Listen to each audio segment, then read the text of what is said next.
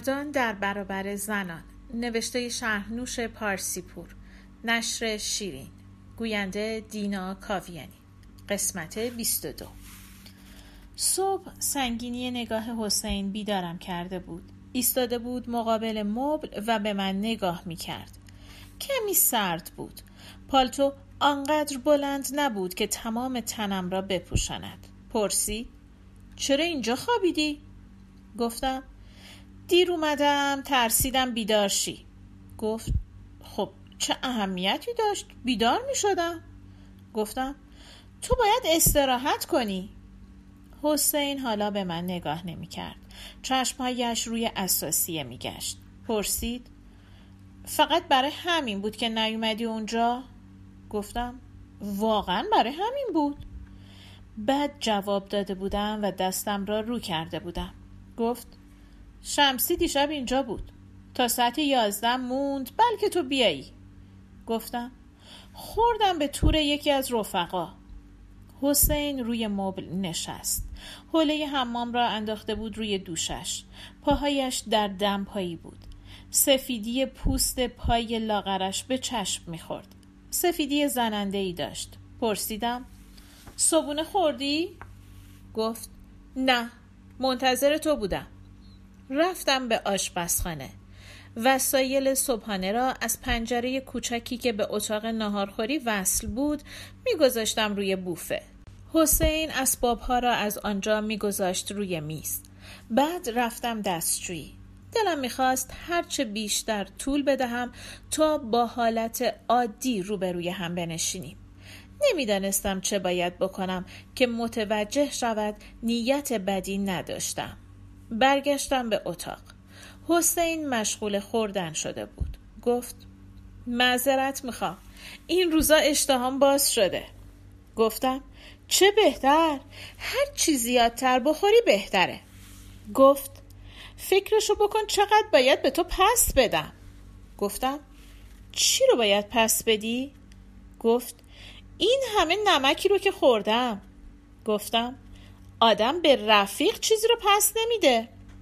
گفت آدم همه چیز رو باید پس بده. گفتم حسین این همه مته به خشخاش نزار. من اونقدر دارم که من و تو بتونیم راحت بخوریم. گفت خب باشه. هر چقدر تو داشته باشی به هر حال من یه روز باید پس بدم. گفتم چطوری می‌خوای پس بدی؟ لابد روزا رو میشماری و بعد به همون مقدار منو مهمون می‌کنی. یا شایدم یه چاقو زیر قلبم فرو کنی یا با کمال مهربونی دوباره درش بیاری و تیمارم کنی. گفت نه شاید یه روز یه برگ سبز بهت بدم. به هر حال یه جوری باید پس بدم. لبخند زدم. گفتم حسین امین. گفت بعد آدم امین باشه. گفتم نه حسین اما یه چیزی رو تو توجه نداری. گفت چه چیزی رو؟ گفتم درسته که یه نظمی در کار بشر هست درسته که اخلاق میگه امانت داری خوبه. اما گاهی باید تفسیر دیگه ای از این واژه ها کرد. حالا تو می‌خوای به من پس بدی. با این پس دادن همه چیزو خراب می‌کنی. در حالی که اگه پس ندی یه چیزی برای من گذاشتی تا بهش افتخار کنم. نه؟ گفت. معذرت می‌خوام. نمی‌خواستم اذیتت کنم. بحث به جایی رسیده بود که می‌توانستم مسئله را مطرح کنم. پرسیدم. مثلا به شمسی چطوری می‌خوای پس بدی؟ می‌خوای هی آش درست کنی بدی بخوره؟ یا مثلا هر روز صبح بری خونش صبونه براش درست کنی؟ حسین به من نگاه می‌کرد. نمی‌دانستم حرفم می‌تواند تا این حد برد داشته باشد. آرام آرام داشت تغییر رنگ می‌داد. حالا شده بود یک پارچه به رنگ توت فرنگی و همانطور به من نگاه می‌کرد. همانند پسر چهارده ساله ای که دستش انداخته باشند. حسین دیگر نمی‌خورد. تکیه داده بود به صندلی و به میز خیره شده بود. تو که ساده ترین قانونای طبیعت رو نمی‌شناسی چطوری می‌خوای دنیا رو عوض کنی؟ گفت من نمی‌خوام دنیا رو عوض کنم. من خیلی پیر شدم. گفتم اما حسین هیچ کسی اینو نمی‌دونه. تو هیچ گناهی نمی کنی لعنتی. پدر مردم رو در میاری. پاکیزگی تو یه زمینه خاکستری بینوره. آدم تو این همه پاکیزگی نمی‌تونه نفس بکشه. این مثل اکسیژن خالصه. فقط میسوزونه. حسین گفت من پاکیزه نیستم. گفتم چرا؟ هستی. منتها به صورت تهوع آوری پاکیزه ای یه بچه بزرگی. معصومیت یه بچه رو داری اما حسین تو بزرگی بزرگ تو یه مردی بلند شده بودم و در اتاق راه می‌رفتم گفتم تو چی از جون بشریت می‌خوای؟ مثلا من چی باید بدم و چی کار باید بکنم که انسانیت یک پارچه تو به رضایت برسه؟ نباید به اشیای مادی دل ببندم؟ نباید به سفر برم؟ نباید غذای خوب بخورم؟ آخرش چی؟ با این کارا می‌خوام به کجا برسم؟ حسین گفت کی گفت که نباید این کارا رو بکنی؟ گفتم تو تو حسین گفت من کی گفتم؟ گفتم نگفتی اما نشون میدی گفت نه اینطور نیست گفتم چرا همینطوره حسین بلند شد. دست چپش را به میز تکیه داده بود و میلرزید. همانطور که میلرزید آمده بود طرف من. می‌خواست دستهای مرا بگیرد و با من صحبت کند. همیشه همینطور بود. ناگهان شانه های آدم را می‌گرفت و شروع می‌کرد به حرف زدن. تند سریح و مستقیم. بدون هیچ افت و خیزی در کلام. یک نواخت و جاری. همانند آبشار. آن وقت آدم زیر بار کلماتش خورد می‌شد. اما این بار می‌خواستم مقاومت کنم. آمده بود مقابلم. با دست راستش بازوی چپم را گرفته بود. حالا من بازوی چپ او را گرفته بودم و همانطور بردمش و نشاندمش روی مبل. حسین به طور حتم ما با هم فرق داریم. اما یه چیزی برای من روشنه. پرسید چه چیزی؟ گفتم یه چیزی در تو درست کار نمی‌کنه. تو طبیعی نیستی. گفت من به راستی طبیعیم. گفتم نه نیستی. نیازات مثل نیازهای آدمیزاد نیست. به مال آدمیزاد شباهت نداره. گفت نیازهای من مثل نیازهای تمام آدمای دیگه است. منتها اراده همیشه در برداشتن نیست. گاهی در بر نداشتنه. گفتم مبانی فلسفه ششم ادبیات. گفت خیلی خوب. اما حرف درستیه. اگر یک کم نرم بود اگر یک کم میپذیرفت که ممکن است اشتباه بکند خیلی حرفها را می‌شد زد.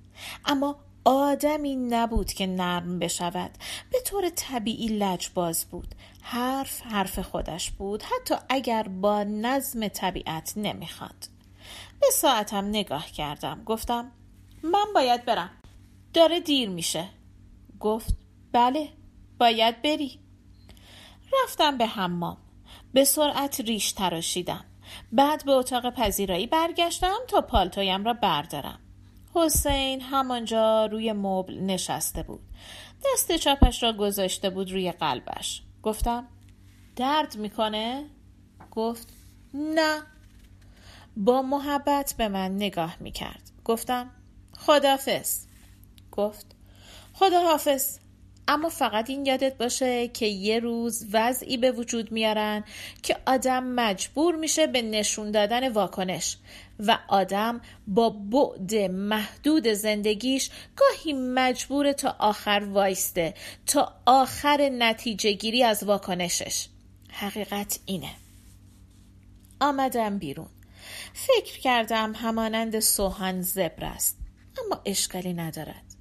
مطمئن بودم چند دور دیگر در آسیاب زندگی بزند لبه هایش ساییده می شود این نرمش کلی با سن می آید برای او کمی دیرتر می آمد برای من زودتر آمده بود. می توانستم سیر فکرش را حس کنم.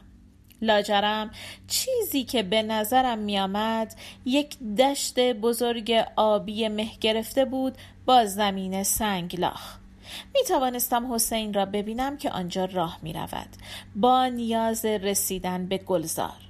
پایین البته به سنگ می گرفت اما مهم نبود. لابد این آبی سرد سنگلاخ تمام می شد بعدش دشت سبز بود و گلهای شقایق. آنجا لابد حسین کنار جویی می نشست و با آب تازه صورتش را می شست. آن وقت به دشت نگاه می کرد به دشت لال باران. لابد در آن لحظه می توانست برگردد و به همه بگوید آقایان خانم ها می بینید برای این بود که می گفتم مقاومت کنید. فکر کردم لابد وقتی ما حرف می‌زنیم اصلا نمیشنود. شاید ما زیر سنگ ها بودیم. شاید از آنجا حرف می‌زدیم که نمیشنید. صدای ما بردی نداشت. فکر کردم فایده حضور آدمهایی همانند حسین در روی زمین چیست. از ابتدای تاریخ اعقاب او خواسته بودند جهانی دیگر بیافرینند. مردی را می دیدم که حلاج نام داشت. می دیدم که پاهایش را بریدند و او دستش را به خون خود تر می کند و به گونه اش می کشد تا رنگ پریدگیش حمل بر ترس نشود. اما چه راحت این مرد می توانست برود. برود به زمین دیگری و زندگی طبیعیش را بکند. در ذهنم مجادله ای بود. نمی توانستم حضور این دسته غریب را توجیه کنم. اما تمام زندگیم را گذاشته بودم تا شرح احوال آنها را بخوانم. مرد لجوج یونانی خودش را به قتلگاه کشانده بود تا پای حرفش بایستد. آن دیگری با هفتاد و دو تن در گرما و تشنگی جان داده بود. آن دیگری سر چوب پاره سرخ کرده بود. آن دیگری پایش را شکسته بودند. گفته بود با مهربانی که می شکند بعد پا شکسته بود و مرد با مهربانی گفته بود دیدید گفتم می شکند آن دیگری را که در پوست گاو دوختند و دیگری را که سوزاندند و خاکسترش را به رودخانه ریختند. در را به یک حرکت باز کردم. محمدزاده از جا پریده بود. رفتم پشت میز و ساکت نشستم. محمدزاده زیر چشمی نگاهم می کرد تلفن زنگ می‌زد. مرا می‌خواستند. شمسی بود. گفت دیشب نبودی؟ گفتم به طور رفقا خوردم. گفت منتظرت شدیم گفتم معذرت می‌خوام. شمسی ساکت بود. پرسیدم چی شده؟ گفت فکر می‌کنم فکرایی تو علکی باشه گفتم چرا اینطور فکر می‌کنی؟ گفت ببین من دارم دو تا پسر بزرگ می‌کنم مردم زیاد دیدم بعضیا اینطورین باید به خیال خودشون گذاشتشون گفتم منظورت چیه؟ گفت خب یه طوری با دنیا بالاخره کنار میان با ذوق خودشون. گفتم راستی معذرت می‌خوام وقت تو رو گرفتم. گفت مهم نبود. صدایش گرفته بود. پرسیدم از من دلخوری؟ محمدزاده زیر چشم نگاهم می‌کرد.